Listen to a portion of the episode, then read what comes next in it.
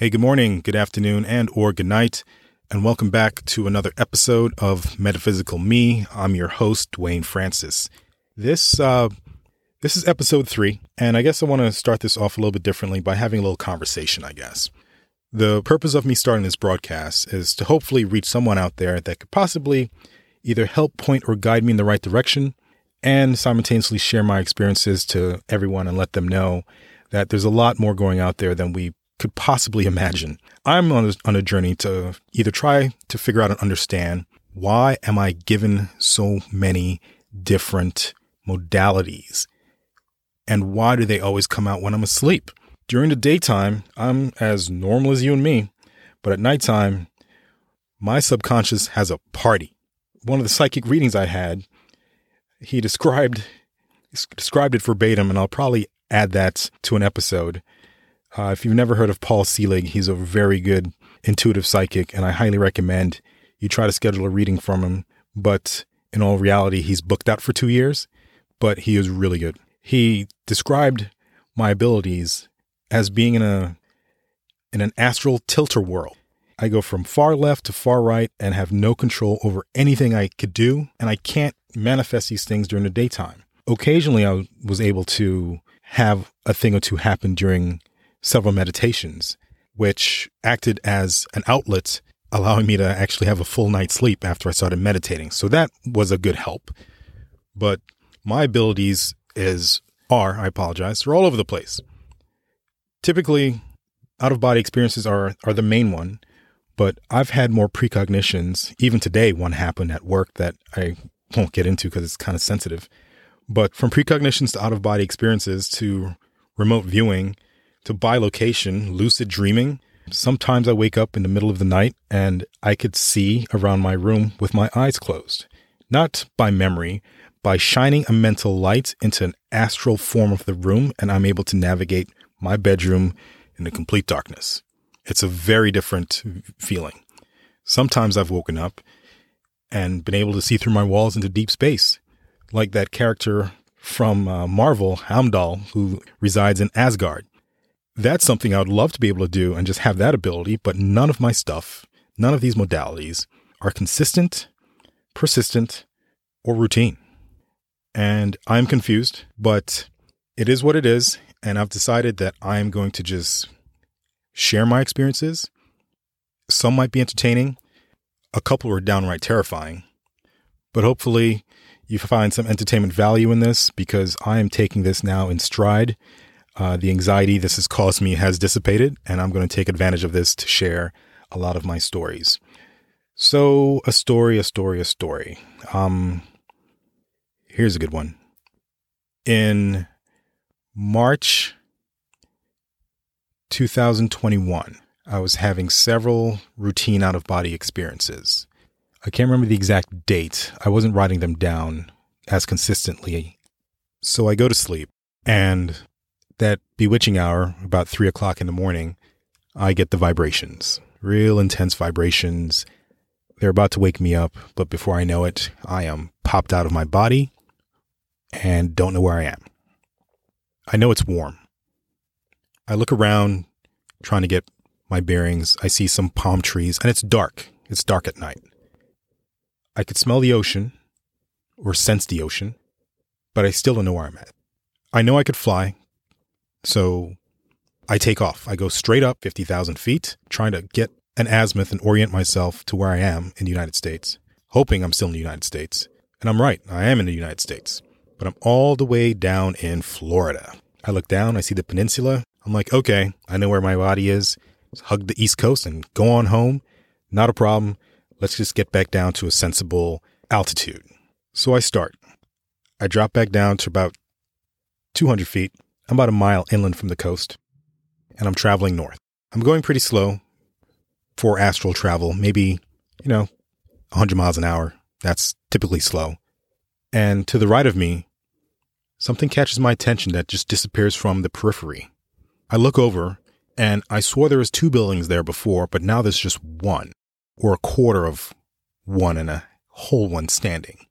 And I'm baffled. Somehow I'm able to play this back. And I look back and the building's back up and I just see half of one building just collapse. Scratch my head. It seems like it's 9 11 all over again, an event that I saw but didn't share or tell anyone about when it did happen. So I fly over to the building thinking, is this 9 11 again? But it can't happen in Florida. And I'm assured that it isn't. I get the words no. In episode two, I've mentioned 360 degree awareness before, and that's where I'm getting my answers from. So the next question I posed, or I ask out loud, what caused this? And I'm shown an eggshell yellow wall with bulging, cracking concrete with rusted rebar and a lot of pipes, a few junction boxes, and lots and lots of wiring, which didn't really make any sense being so close to plumbing and pipes in this basement wall. And it's moist, it's wet. So I thought, oh, this is a bad foundation issue. I asked how many people died, and the big bold numbers appear 250. So now I know it's definitely not 9 11. Then I asked for the address, and the address was given to me and I couldn't believe what the address was. They showed me 8777 Collins Avenue, Surfside, Florida. I immediately laughed because I thought there's no way an address could have three sevens. This is a dream. I'm going home. So I continue north. And I'm like, why did this happen? There's no answer, no response. So I said, okay, you know what? Forget it. It's Florida. I don't live here. They could recover. They're a strong state. So I continue headed north and I make it to my body. I immediately wake up, get my bearings. I could still feel the vibration slowly diminishing. This always happens when you return. And I go over the story in my head a couple times to make sure that I'm not forgetting anything. Then I fall back to sleep. The morning I wake up, I have a conversation with my wife because she gets the first download of all my experiences, and she's very patient with this. I told her what I saw. I saw two buildings, one of which collapsed, very similar to Tower Number 7 of the World Trade Center that I've had years ago. But this one was different. It was caused by poor foundation. 250 people died, and I keep seeing this eggshell colored yellowish pastel wall with rusted rebar. I know it's in Florida. I know the address is 8777 Collins Avenue, Surfside. But who am I going to warn that your building is going to collapse? And how would they even believe me, is what I thought. So we ended the conversation. My wife assured me, and I start my day. Now, fast forward a few months to June 24th, 2001. I wake up a normal day and hop on this parking lot we have around Washington, D.C. called 495. I make it into work. In my office, we have several TVs. Most of them are usually off, but if you need to watch the news, you can. A coworker instant messages me and asks if I see what's going on in Florida. Curious, I turn on the television, and then my jaw drops. On this cable news channel, they show the exact same building I saw while I was out of body trying to get back home in Surfside, Florida. They broadcast again and again the number of potential deaths at 250, matching the number that I saw that I knew I asked while I was having my out of body experience. During the broadcast, they kept focusing on an engineering report which had pictures of a pastel yellow colored wall with broken concrete and rusted rebar coming through the basement. Then they mentioned the address but before they did, I quickly called my wife and said, Hey, you have to turn on the television. Turn to this channel. And do you remember me talking about this at any time a couple months ago? My wife replies, You absolutely did. Then I said, I wish I could remember the address. I'm not sure, but it definitely had a seven in it. A matter of fact, I'm positive it had a seven. And right at that moment, the news anchor reads the address 8777 Collins Avenue, Surfside, Miami Beach, Florida.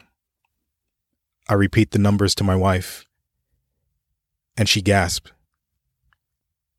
I hang up the phone and put my palm to my face and just shaking my head, thinking maybe I could have prevented this some way. My coworker walks in, who I was still reluctant to share some of my stories with him, observes a look on my face. So I immediately change it not to disclose and give any signs that this should affect me more than it should. But unfortunately, it does. For the next 24 hours, I undergo a strange sense of responsibility, which led to some depression. I know I can't stop these things. They are going to happen. But you just can't help yourself but feel helplessly responsible. Having knowledge of tragedies precognitively, knowing they will occur, but not given any timeline associated with it, it leads to a lot of second guessing myself and wondering what am I doing wrong? What am I not seeing? And all the questions I should have asked in the astral that I didn't because I just wanted to go home. And unfortunately, I still question that till this day. Now, what I've learned from this is that when I'm out of body and having these astral projections, they sometimes blur the lines with different modalities. I've learned to be more inquisitive. I've learned when I'm out to try to get a sense of what time frame I'm in. I've learned to ask for guidance, question things, and take ownership because your intention sets everything in play for how the out of body experience will go. If you're interested in learning how to do astral projection or out of body, uh, there's three books that I used which shed a lot of light on what I was doing. The first book is by Ronald Russell titled The Journey of Robert Monroe. The second book I'd recommend is the Astral Projection Guidebook by Erin Pavlina. She actually, unbeknownst to her, shed some light on all the dark stuff that I experienced and gave names to it, which, not being able to talk freely and openly about some of my experiences, I have to use a different metrics to see if I was crazy or not. And if someone is having the exact identical experiences as me and I've never met them, their threshold for credibility skyrockets, in my opinion, because we have like experiences that I've never been able to have another person validate through regular conversation. The third book I'd recommend, it's called Adventures Beyond the Body by William Buhlman. He gives very detailed explanations of his experiences, and he shares a few techniques. Thank you guys for listening. Metaphysical Me. Until next time.